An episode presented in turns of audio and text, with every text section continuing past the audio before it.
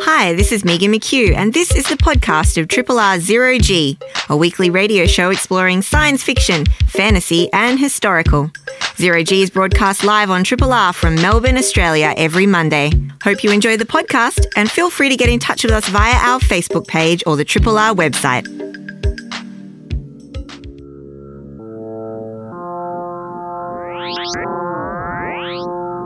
Zero G.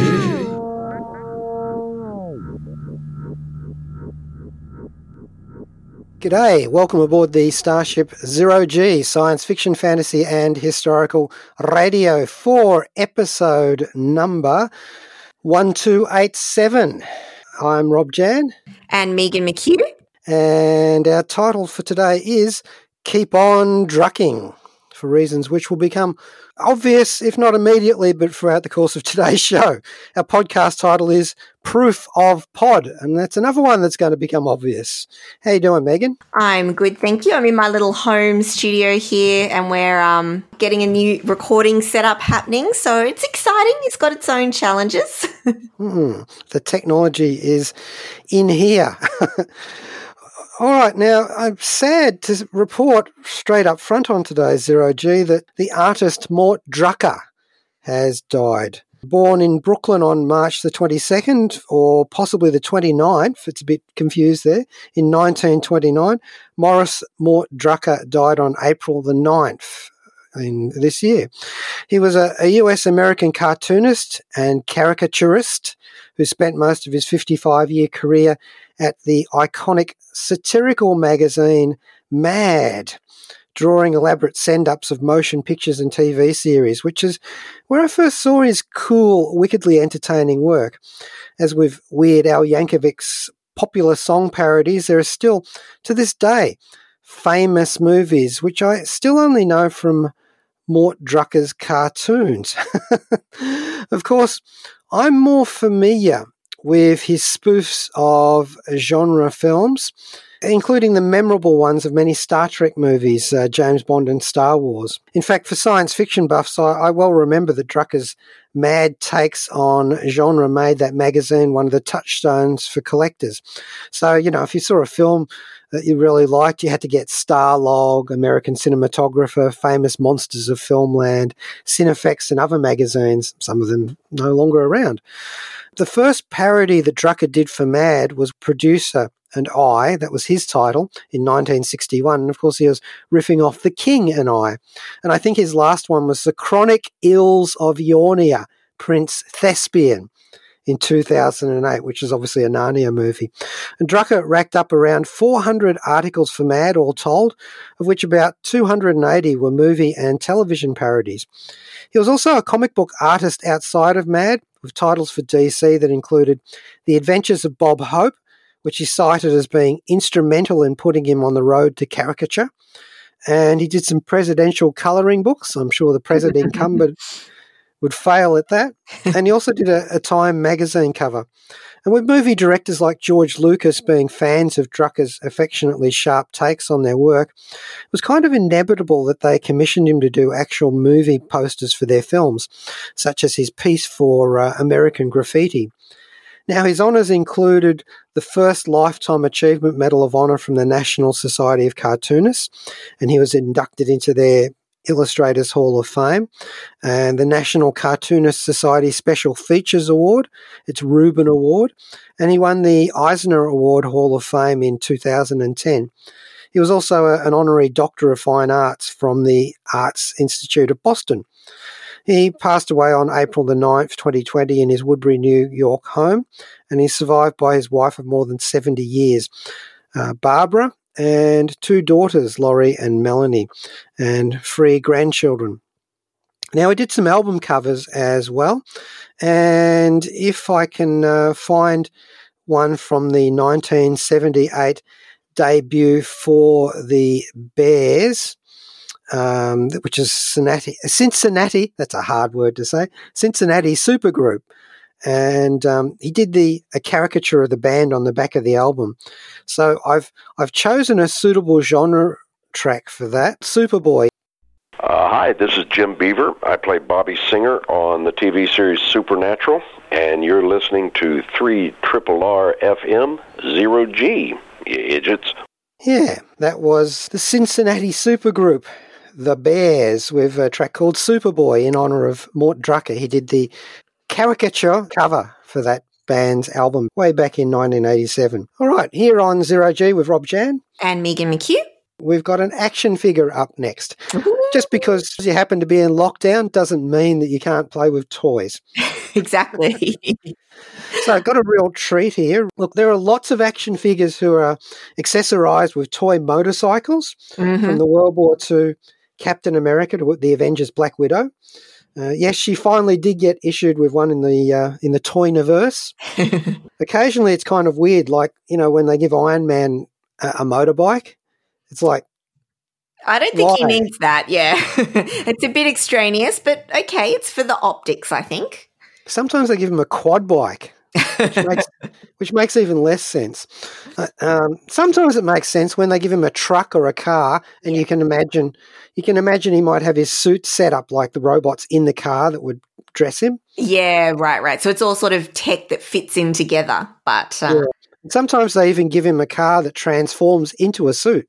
like a like a Transformers crossover type deal. Yeah, it's fun for Tony Stark, I guess, but um, Uh, he can tinker with that in his garage. But anyway, Hasbro's Marvel Legends has been conspicuously short hmm. of a certain unbeatable squirrel superhero, Squirrel Girl. Yeah, there's some there's some pretty good statues of Doreen Green and some fashion accessory type dolls that came out with the Marvel Rising series, but not a Marvel Legends figure until now. So, okay, there is a motorcycle, and okay, it's not a, a Ghost Rider Hell Cycle, which is, by the way, the companion toy in this sort of wave, um, the Ultimate Rider wave. But there's a fetching step through scooter, which is uh, Rob's showing me on Skype, and it's very cute. It's got Yes. a basket. It's quite jaunty, and I'd say it's a lovely shade of what would you call that? Like a teal color. yeah, you, you nailed that. Although it's not not the bird teals. um, it's got it's got a, a handlebar mounted basket and one of those little squeeze horns that goes awooga. steerable. It's got a kickstand and an outrageous exhaust pipe in a flourish that's surely styled after Squirrel Girl's foofy tail. and the action figure that comes with it is Squirrel Girl. hey, there she is. There she is. She stands 15 centimetres, which is about six inches tall, in her fur trimmed boots. The colour palette, as seen in the comics of the Squirrel Girl, grey trousers, uh, brown tunic, fur trimmed vest, and she's got the little headband mounted squirrel ears Ah, nice. and, and a many pouched belt, which which probably reflects um, some of the com- earlier comic books. That's where she carries her stash of nuts. So she's got red hair and a humongous bushy brown tail. It's an excellent sculpt. Mm, yeah, the uh, face is quite good. I think it's quite got a nice, nice look. Yeah, I think it, it gets her um, somewhat wacky persona. Yeah, it looks like quite a fun. It kind of gives off the her kind of vibe of what the character is like. Oh gosh, I want to see a Squirrel Girl movie. It'd Well, you can you can you can see her in the Marvel Rising cartoons on Disney Plus. Oh yeah, nice. Yeah, so they've got them there. So you know, it, it- she's got 19 points of articulation, including the tail. So oh, the tail. do-. Does she? And she has a stand. Can she sit on that bike? yes, of. because there there are foot pegs on the uh, the running Ah. boards of the bike. that you That's can not plug too it into. bad. Yeah, that's not too bad actually. She sits quite well in there. The box is quite colourful, Mm. right? It's got a uh, a woodlands sort of background in it, Oh, nice. and it's the sort of box that you'd actually you'd be happy to display the figure in. yeah, right. Oh, that's nice. I like that. The box is quite large. It's like three times the size of the figure. Yeah, but you got the background in there. true, true. It's all for you know display. I actually, I, I did have a, a bit of a beef with it, as I often do with um, the plastic packaging, because it like Mm. conforms conforms to the shape of the figure and the and the bike. Yeah. And it's actually quite hard to get the bike out.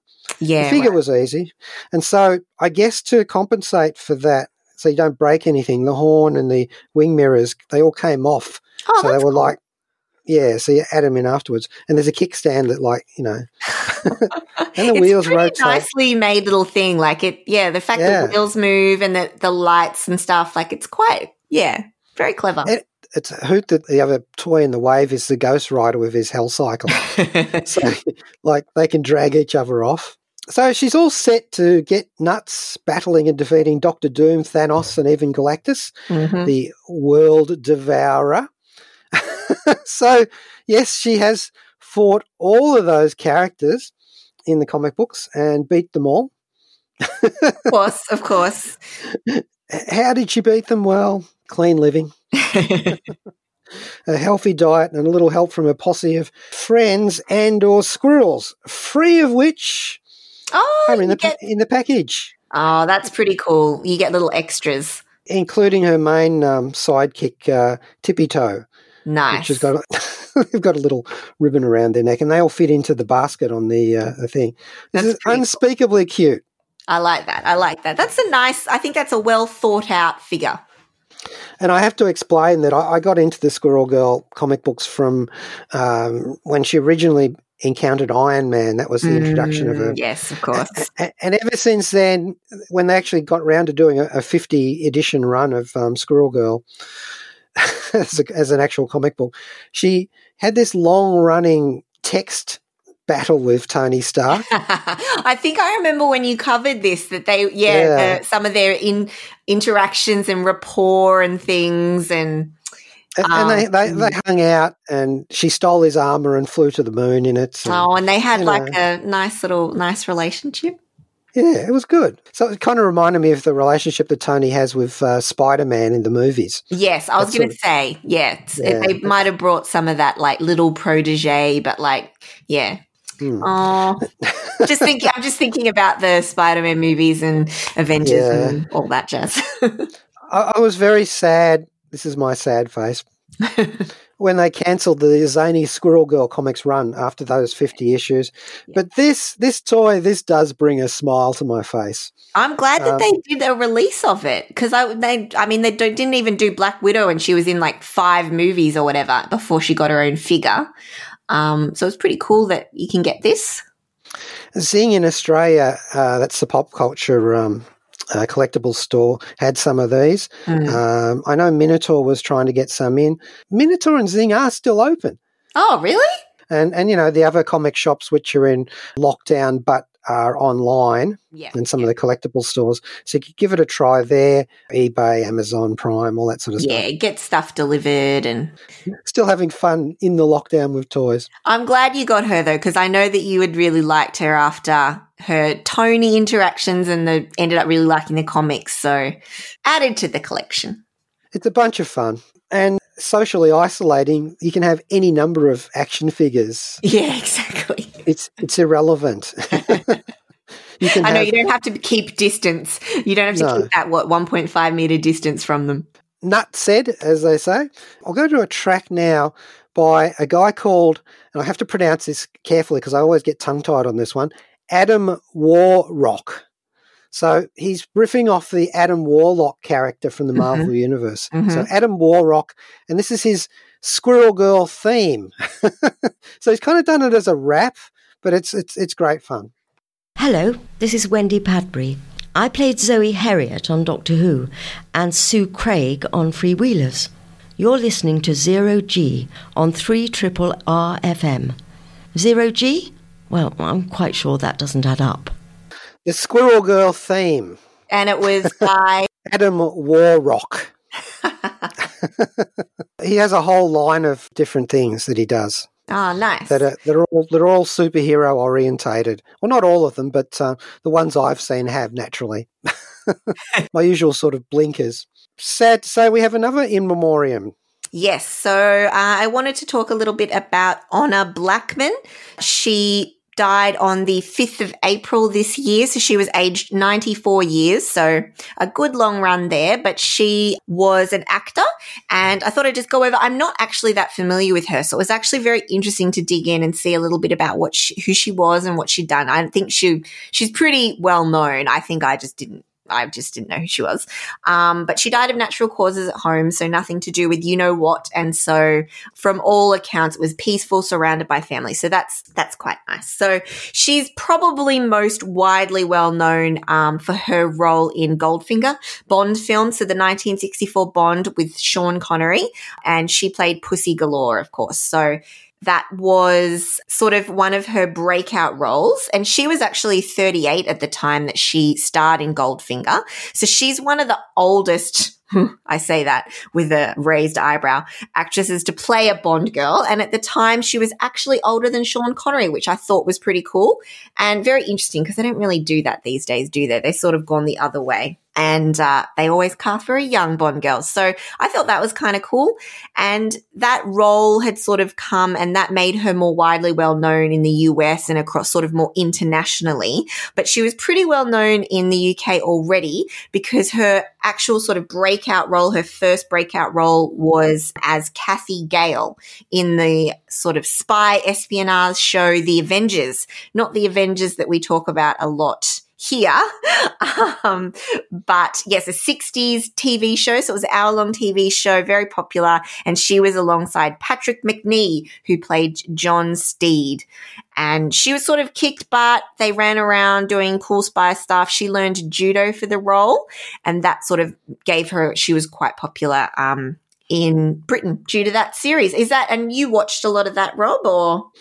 Look, I, I haven't watched the entire series. Um, it was one of those ones. It's it's still being repeated on television today, of course. But my the Avengers um, girl was Diana Rigg. She played Emma Peel, and that was actually the character that was revived, so to speak, for the 1998 version of the Avengers, which starred Uma Thurman as Emma Peel and Ralph Fiennes as John Steed that film was not very well received. Did you watch that uh, version of it, or look? I actually didn't mind it. It, it was as silly as the original ones mm, in some mm. respects, but they tried a bit too hard for the natural swinging 60s surreal sort of effect. Right, and it didn't quite pull it off in the end.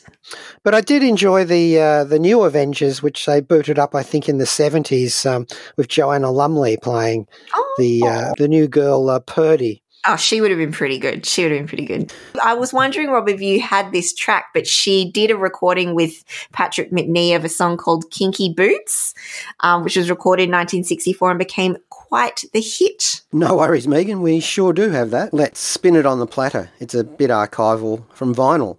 Kinky Boots, a 1960s song written by Herbert Kretzmer and David Lee and recorded by the British Avengers, Honor Blackman, also known as Cathy Gale and Patrick Macnee, aka John Steed. Triple R. There we go. Kinky Boots, a swinging 60s leather go-go booted 1960s novelty song, spinning off the British television series The Avengers, sung by John Steed and Cathy Gale, which is to say Patrick Macnee and Honor Blackman, played in honour of the late Honor yeah, so apparently she's a bit of a singer and she did put out an album as well. So I thought that was yeah, actually, quite a lot of songs on that too that I was mm, looking at mm. the hmm. other day. Honor Blackman from the British Avengers, and she also played Pussy Galore in the James Bond movie Goldfinger.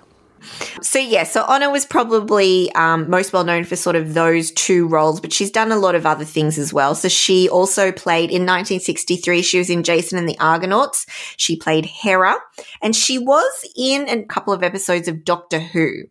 Now, as a non-Whovian, uh, I looked it up, so I don't know. If, I hope these descriptions are correct. So, Rob, you jump in if need be. So, she played Professor Lasky and it was in sort of the television, the arc of Terror of the Vervoids. Yeah, yeah. Which was sort of way back in, I think it said sixth Doctor territory. Colin Baker, is that right? Mm-hmm. Yep. So uh, that was season 23 of Doctor Who, and it was episodes 9 to 12 of The Trial of a Time Lord. So it was sort of a story arc, and she was involved in that. And so that would have been I should have looked up. But what era was that? That was a while ago, then, wasn't it? If it was Sixth Doctor. yeah, these are these are classic Doctor Who stories. Yeah, right. Well, well before the, the present day. Mm, mm, present, present day. Yes. So the, she was in Doctor Who as well, which falls firmly within our interest. She was in a couple of westerns, uh, one called Shalako. Shal- Shalako? Shalako? Shalako. yeah, that's the one with Sh- that's with Sean Connery. Yes, she was with Sean again in that, and Brigitte Bardot was also in that one. And she was in Something Big with Dean Martin in 1971. She also dabbled in a little bit of theatre. She was in uh, some productions of The Sound of Music, My Fair Lady, and Cabaret. And back to Doctor Who briefly, she did actually appear in the an audio Doctor Who kind of serial, The Children of Seth, and she played Anahita. That was more recent, that was in December 2011. So She actually ticked off a lot of the boxes of uh, of British actors. yeah, exactly. I mean, she didn't star in a Harry Potter, but um, that's probably her one gap. But she also recently toured and performed. She had her own show, which was called Honor Blackman as herself. She sort of discussed her life and looking back, fam- her family life, her career, and things like that. I thought that sounded pretty cool, actually.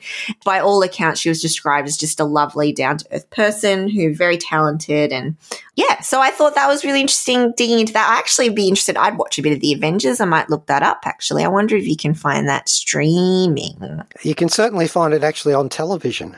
Oh, Free to air. okay. Yeah, Yeah. right. Okay. I guess because it's one of those things like Get Smart and all that that they replay a lot, maybe. They went for a fairly long period where they didn't play it at all on telly. Yeah. But, you know, because now they've got all these new extra channels and so on. They've got Yeah, the they've got space for it. I actually also haven't even seen, I haven't seen Goldfinger. So Uh-huh. I actually haven't seen a lot of older Bonds. So I could. Could watch that as well. I'd be interested in doing that. I mean, I've got the time. I'm at home. I've got a TV here. So, yeah, so that's Honor Blackman and uh, a little look back on her life. Today, I, I just wanted to have something to bring up the mood a bit because, you know, Yeah. if you, under the circumstances and with a few in memoriams under our, under our belt today, um, I thought we might play the theme from the Avengers, the British Avengers, Nice. uh, with a belly dance riff to it. Love it. Hi, this is Matthew Reilly, creator of the Scarecrow and Jack West Jr. series. Welcome aboard the Zero G Heli Carrier on 3 Triple R FM. Semper Sci Fi. There we go. The Avengers theme with a belly dance twist to it. All right, It was okay. quite jaunty. I did enjoy it. a, a jaunty film up next. jaunty is probably not where I'd go with that, but uh, yeah, was fair. I mean, things were getting jaunted out of their bone sockets and things, I suppose. yes, Extraction. Yes, we've checked out the latest of Hemsworth's oeuvre. I can't say that word on Netflix. So we've been confined to our streaming, but it, they've, this is sort of a Netflix original, straight to Netflix kind of deal. I mean, look, let's be honest, Rob. What got you interested in this? Oddly enough, it was the opportunity to say instead of having an early Christmas, we're having a, an early mass Chris because it's because it or a massacre Chris because it's it stars Chris Hemsworth. Mhm. And Well, last week, we looked at um, Red Sea Diving Resort with Chris Evans. yes. So we're going hard on our Chris content at the moment. Yeah. so this is directed by Sam Hargrave. It is on Netflix. It's dropped Mhm. on Netflix. So it's gone straight to that. Sam Hargrave has a huge CV. Stuntman and fight choreographer. He's Mhm. worked on practically everything violent.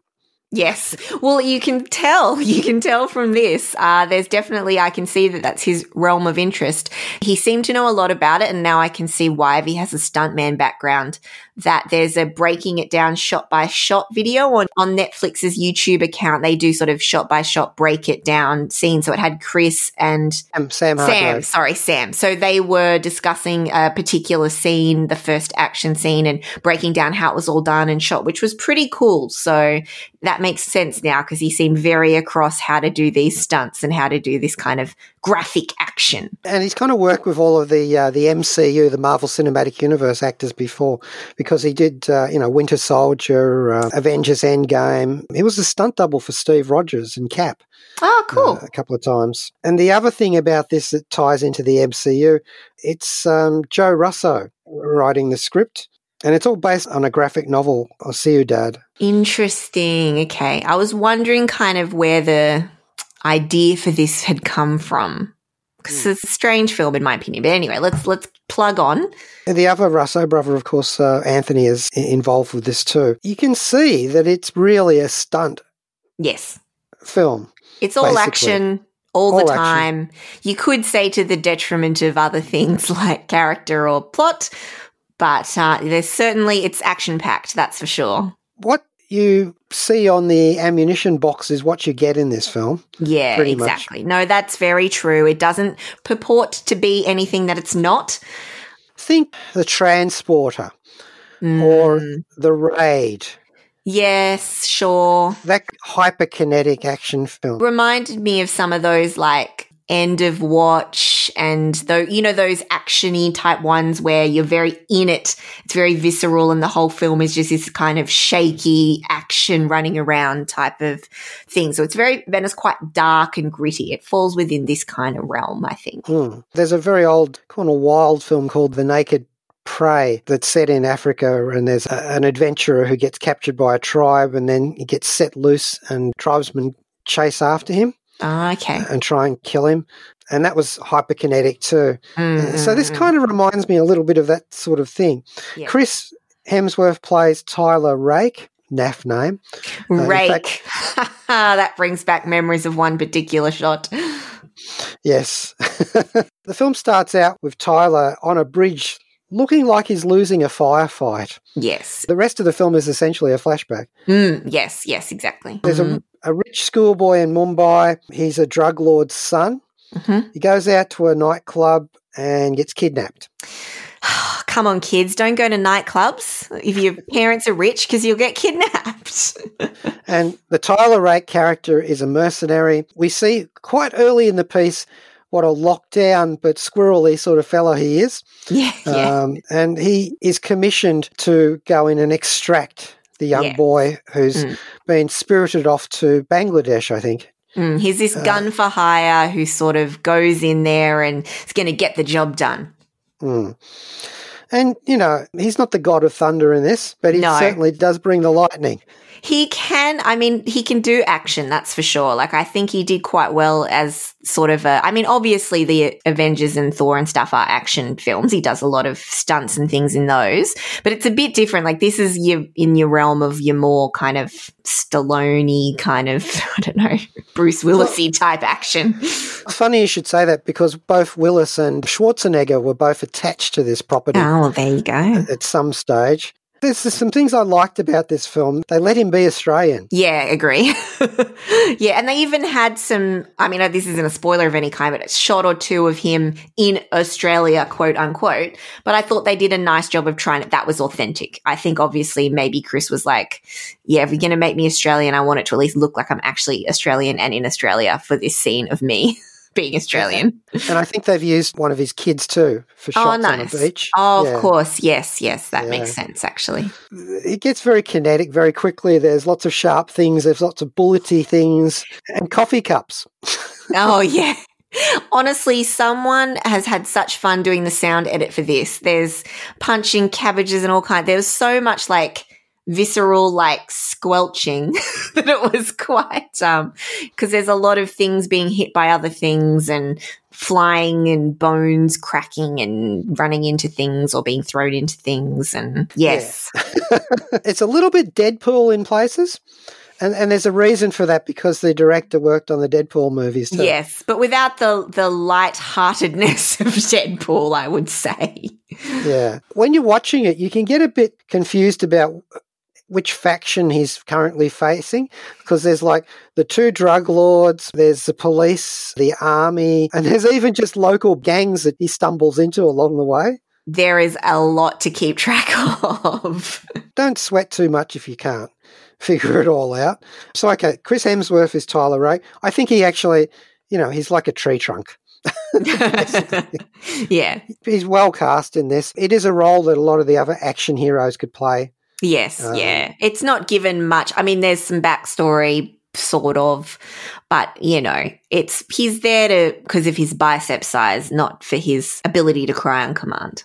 Mm. In Now- this, anyway. You could say that this is a film that goes into that white savior territory Mm. because that is actually the role that he's been cast to Yeah, play. interesting. Yeah. I will say that practically everybody else in the film is not in the white savior role. Mm. So there's that. I mean, he's In- pretty much the only. Oh no, there's some other white people in the film. There's a, a cameo from uh, our old friend David Harbour. I was delighted to see that, to be honest. Uh, I like David Harbour. It- But it just reminded me how far away in the distance Black Widow is. then I got sad. I'm pretty distant from his stint as Hellboy, and that I'm not so sad as that. About Yeah, that. true, true. Yeah, it's interesting. I think, I mean, that whole mercenary thing, though, that's, I guess it's also sort of portraying kind of the push through till you get it done attitude and the problems around that. But maybe that's giving it a bit too much credit as well. Obviously, he's there because he's Chris Hemsworth, so he's major in the West. Because there are so many Indian action movies that are very Mm. similar to this. Mm-mm. So many of those. I don't actually don't feel like he's taking the role away from an Indian actor. No, and I think there's a, a lot of it spoken like not in English, and there's a lot of layers here. And I think it is just a multicultural film, not necessarily something, yeah, that's overlapping territory. I, I guess my feeling was it was just a very interesting setting and an interesting story that they've chosen to do. And I didn't really find any issue with it because the whole point of the role as well is that he's this mercenary brought into this environment, into this situation. So it made sense for me. It's actually the sort of mission you'd ac- you'd be better off sending the Punisher on. yeah. yeah. Well, I mean, because it pretty much is like it's bit of it felt like video game like in that just kept being like one situation. Okay, your next situation is this. You've got to get from A to B, and then you know carnage everywhere. I mean, there was some cool action, but it was ju- it was relentless as well. Like it's all right. When are we getting to the big boss? Like when is this level over? I don't have anything against that per se, but there wasn't much for me to cling on to in terms of engagement or mental stimulation, to be honest. Well- it felt quite rote, like, oh, another scene, another scene. Who's getting crushed now? kind of thing. I, I actually reckon it would make a good Klingon film. The Klingons would enjoy this. yeah, all that blood and guts. Yeah. I actually think the acting is, is pretty solid in this. The young boy, Ovi, is his name Mm. in the story, uh, He's played by Rudhraksh uh, Jaiswal, and Randeep Hooda plays a former Special Forces operator who's Chris Hemsworth's opposition in this. Mm. He's great So They even give him a bit of a family backstory. Yeah, I think they do a little to flesh out certain points, certain bits and pieces. Tyler Rake character has a, a posse as well. Like he's got satellite Overwatch run by an actress whose name is Golshifteh Farahani, and she's actually an Iranian-born actress who's got a big singing career. And you think that that would be a cue for me to play a track, but I'm not. But she was we very good. We've seen her before in um, Pirates of the Caribbean, Dead Men Tell No Tales, and she played the Sea Witch in that Shansa. Oh. And she she still manages to wear eyeliner in this theatre of environment operations. of uh, yeah it was cool though. I, I like the i mean yeah because obviously we're working towards the climax that we saw at the start of the film. And yeah see how that kind of all plays out. I will i mean obviously we're not going to spoil anything but i think what elevates the movie a bit there's some things towards the end that i thought were interesting and good choices.